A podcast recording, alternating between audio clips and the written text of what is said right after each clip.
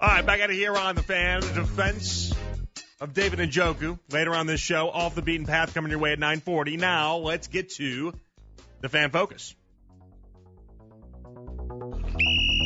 All right, leading us off, it's going to be Ken and Anthony on Myles Garrett if the season goes poorly for the Browns. Uh, are you upset with me? Yeah, 940 coming in hot. Are you up? Well, are you Um, upset with a little yourself bit that it because, back, that it because backfired? I think in Walter White fashion, you win again. For years, for years, the relationship of this radio show is Ken says something very positive about a sports team in Cleveland, and then I don't I say it to I just curry I favor. Just, just let me put it out there, Oh. and then I come back and say, well, no, I don't think this team is going to do that well because of these reasons. And then everybody takes your side, and I get crushed, and I'm Mr. Negative. So when Ken earlier in the show flat out stated that he would be okay if Myles Garrett asked for a trade at the end of the season if they did not make the playoffs, I said, well, okay, my work here is done. I'm just going to disseminate that out to the masses. I'm going to put it out there and let everybody see that Ken Why are you has taken a heel turn. And I put it out there spectacularly so. I didn't even tag his name in it because I didn't want him to be distracted by all the responses that were going to come in saying, What has happened to Ken? Now Lima's the one we really like. Instead, it actually backfired on me Yeah. completely. Everybody's like, Yeah, yeah, but if Myles wants out at the end of this, uh, we don't blame because I want you to see I what is can't win. on. I want you to see what is on the line for this season, and I, I'm glad everybody can see that I've only tried to be honest with you. I've only told, and it's in my head, by the way, and I've been, I've been led astray. There's been times, yes, but I've never lied to you. I've never once, ever, ever in the history of this show or in the history of this station went out and said, I'm going to tell him something that isn't true just to make him feel better, or something that I feel isn't true just to make him feel better. I've told you the 100% absolute truth every single time. What are you saying? You saying I'm lying? When? When? When? When? Sometimes, when? maybe not lied. When? When? When? Tell me one thing. Maybe in Na- your name one maybe thing. in your zeal to tell fans what maybe they were excited to hear, you might But, I, have. but no, no, no, no. But I felt that way. It was my personal opinion, and I meant that. I felt that way. When I okay, you want to bring up when they, when they weren't tanking? You sure about that? you sure about that? Thank That's you for why? thank you for playing that because another show ripped us off. Yeah. didn't Oh, play really? Yeah. Ah, I never found out what show ripped him off. Oh, to have friends in high places. Anyway, we're going to talk about this a little bit later on, 10 o'clock hour, so stay tuned for that. I think the discussion's interesting. I, I am burying it a little bit. Not that there's any part of burying in this show, but I didn't lead with this discussion and didn't talk about it till now because it does make me feel a little queasy.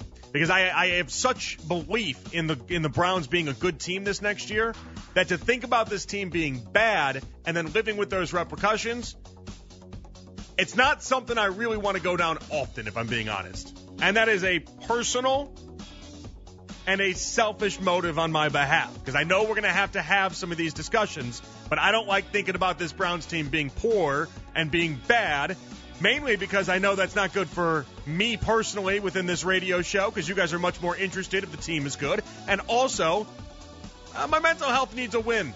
I need the Browns to be good, okay? I need to be I need to have myself reassured that Deshaun Watson is who I think he is, okay? I need that personally. So we got a lot invested in this upcoming year, and we have a lot invested together in this upcoming year. So let's just be great, Browns. Don't even sweat it. Be great. We move on. Nick riding solo today on the self checkout line at the grocery store.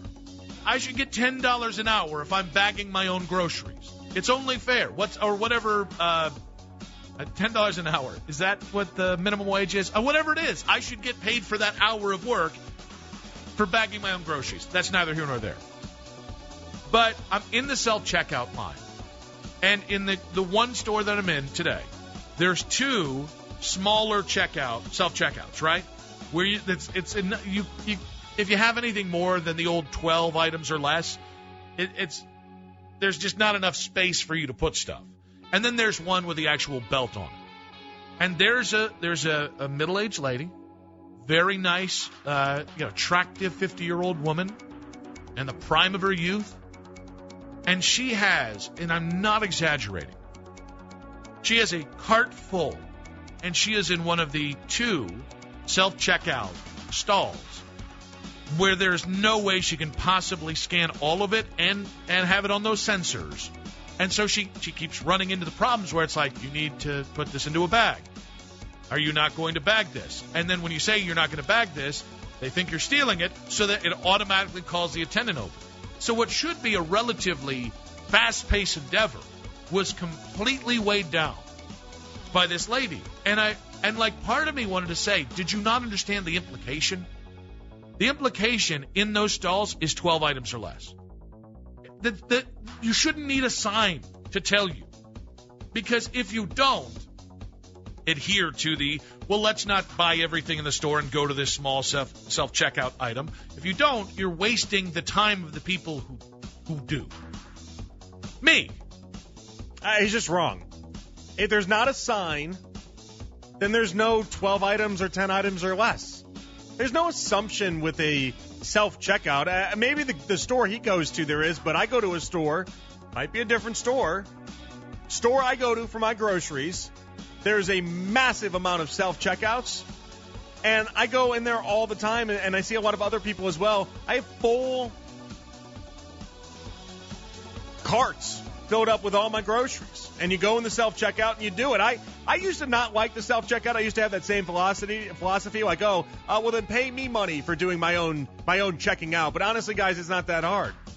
It's just not it's not a difficult thing to do. I'm sorry, it's just not. It's it's very easy. You find the you find the barcode, you pick up the item, you scan on the barcode, and then you put it in the bag. It's just it couldn't be more simpler is all. Now, we I know there are people that like to do a little five finger discount when eh, you know anytime they have a self checkout. That would be the only thing that I don't understand why these grocery stores, these Targets, Walmarts, places like that. I don't know why they think they're winning at the end of the day on this. Because I feel like way too many people are like, oh well, blueberries didn't register. Let's just throw those in instead. And there's no there's no policing on that. It's a self police job. And um, in society, we're just not we're just not good enough at that. I'm sorry, we're just not. I, I'm basically a Boy Scout, so I play by the book. But I know for a fact there are some people out there that always, always scan one, miss on another, and then scan a couple more and then miss on another. By the end of the checkout, they've saved 15, 20 bucks. The grocery stores aren't winning there. But I don't mind it. Honestly, I don't mind it. I don't mind the self checkout, and you can have as many items as you want. Baskin and Phelps on Aaron Rodgers and the Jets getting hard knocks. He's out playing golf at the American Century Championship uh, Celebrity Golf Tournament. Yeah, those, those are fun ones too. Yeah. Yeah, that's a nice thing. But he was interviewed, asked about hard knocks, and, and he said, and of course he's now with the New York Jets. I understand the appeal with us. Obviously, there are a lot of eyes on me, a lot of eyes on our team, a lot of expectations for our squad. They forced it down our throats, and we got to deal with it. That's fair. Uh, you know what though? I They don't. kind of did.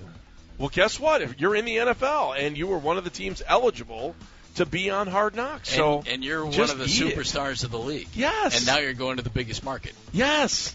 I, I, I just we I all saw this coming, right? Yeah, I don't have any sympathy for Aaron Rodgers. I mean, the guy wanted to host Jeopardy, and now you're going to sit here and you're going to complain about having to be on Hard Knocks. Well, oh, because uh, what if they said, oh, you know, we'll pay you and you can have the same salary uh, that we were going to give you on Jeopardy? You think you would shut up then? Probably. I don't. Have, you play football for a living. You make millions of dollars. Fans want to watch you. They want to see what you look like with the Jets. They want to see what's going on. Quit your whining and just go play. So what if the NFL shoved it down your throat? I like an impassioned Andy Baskin, by the way. I always like a fired up Andy Baskin. It's one of my favorite versions of Andy Baskin. I'm so over Hard Knocks. I'm not going to watch this year.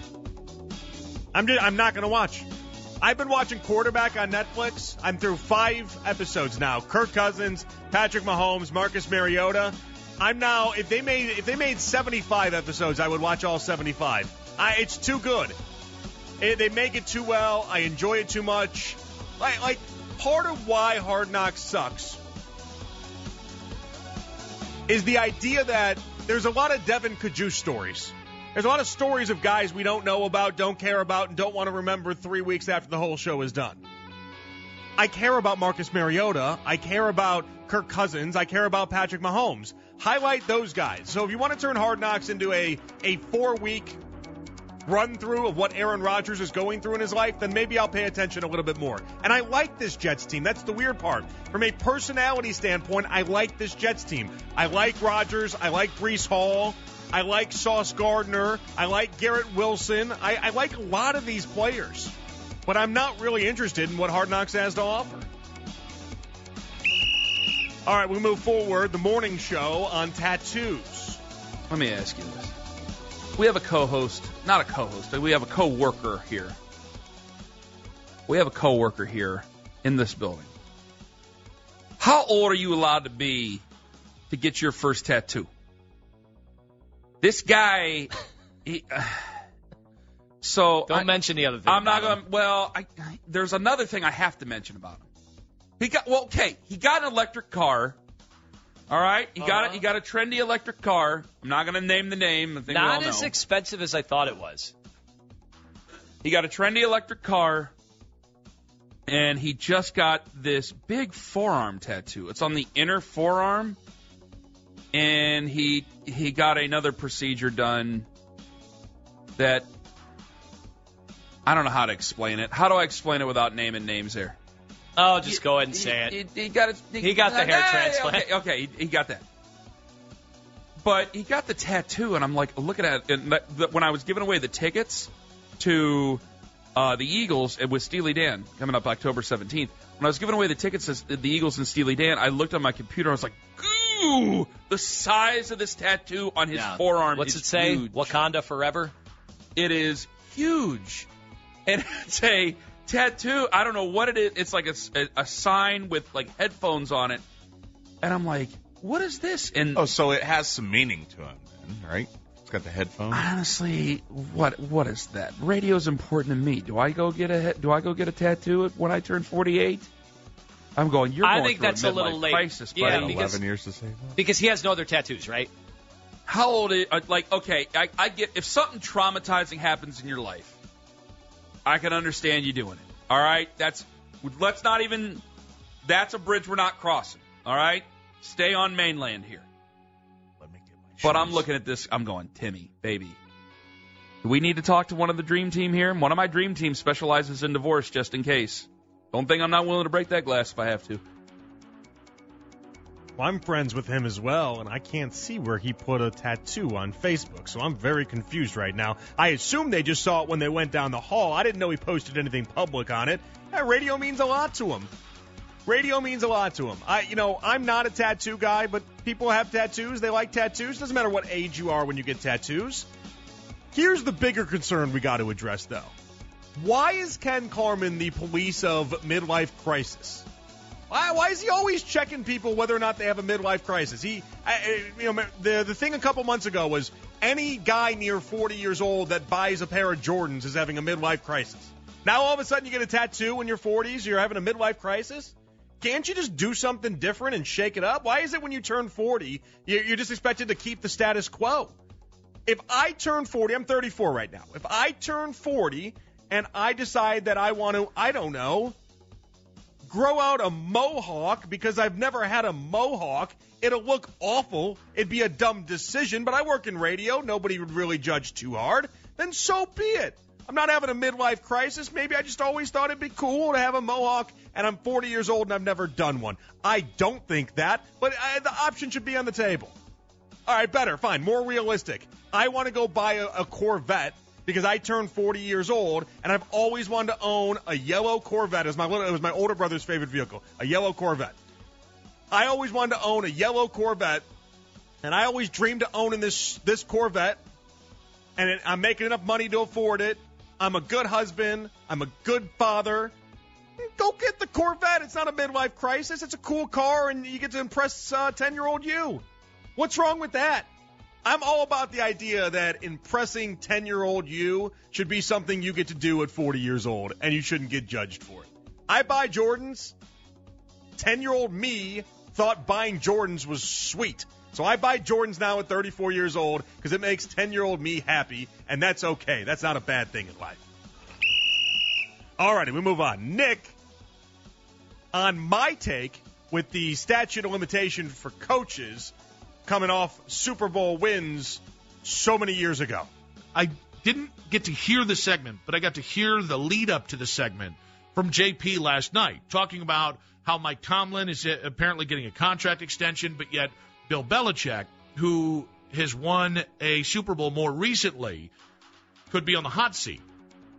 And I would say the difference is Mike Tomlin has consistently overachieved with his teams, including being into the postseason a lot here recently. And Bill Belichick, since Tom Brady has left, has been a shell of himself. Right? And and I like he has just tried things that haven't worked.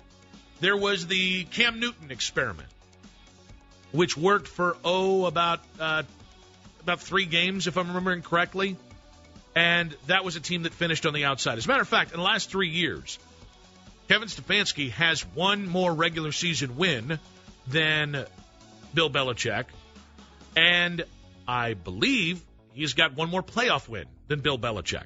I think that's all you need to know. Okay, he's also got one more playoff win than Mike Tomlin. Isn't that all you need to know, Nick? You can't tell me the problem is lack of playoff wins with Bill Belichick when Mike Tomlin hasn't won a playoff game since 2016. I should have told this to him earlier. That's a checkmate right there, isn't it? That's a checkmate. That is a uh, you got to do more research on Mike Tomlin. That is a checkmate. And I apologize to Nick that I wasn't able to give this takeoff earlier to him because I didn't put together that I was even going to do this until it was entirely too late. That is my mistake. Hand up. I feel like in this scenario, I would have loved to have had. I would have gone on his show earlier today. If I had known that this was going to be a discussion, I would have loved to have done this because Mike Tomlin does not deserve the same pass and honestly, the real answer here is that Belichick or Tomlin don't deserve a pass. Nobody deserves a pass when you've been that good but not winning of a head coach the way that these two gentlemen have been. But when you win six titles, the statute of limitations on yourself, I do believe, gets extended out a little bit further than someone like Tomlin, who hasn't won a Super Bowl since the iPhone 4 was invented. It's been a long time. And James, you're a phone guy, so you, you, know firsthand. iPhone 4, 14 years ago. A ridiculously long time. All right, leave that there. We come on back. Want to hear from you? 216 474 0092. Did I have David Njoku all wrong? Did I do this wrong? We'll talk about it when we come on back. Also, we got off the beaten path coming your way at 9:40. We got to get to a Myles Garrett discussion that happens in the 10 o'clock hour. But first, let's hit you up with the Jake Murrin Sports Update.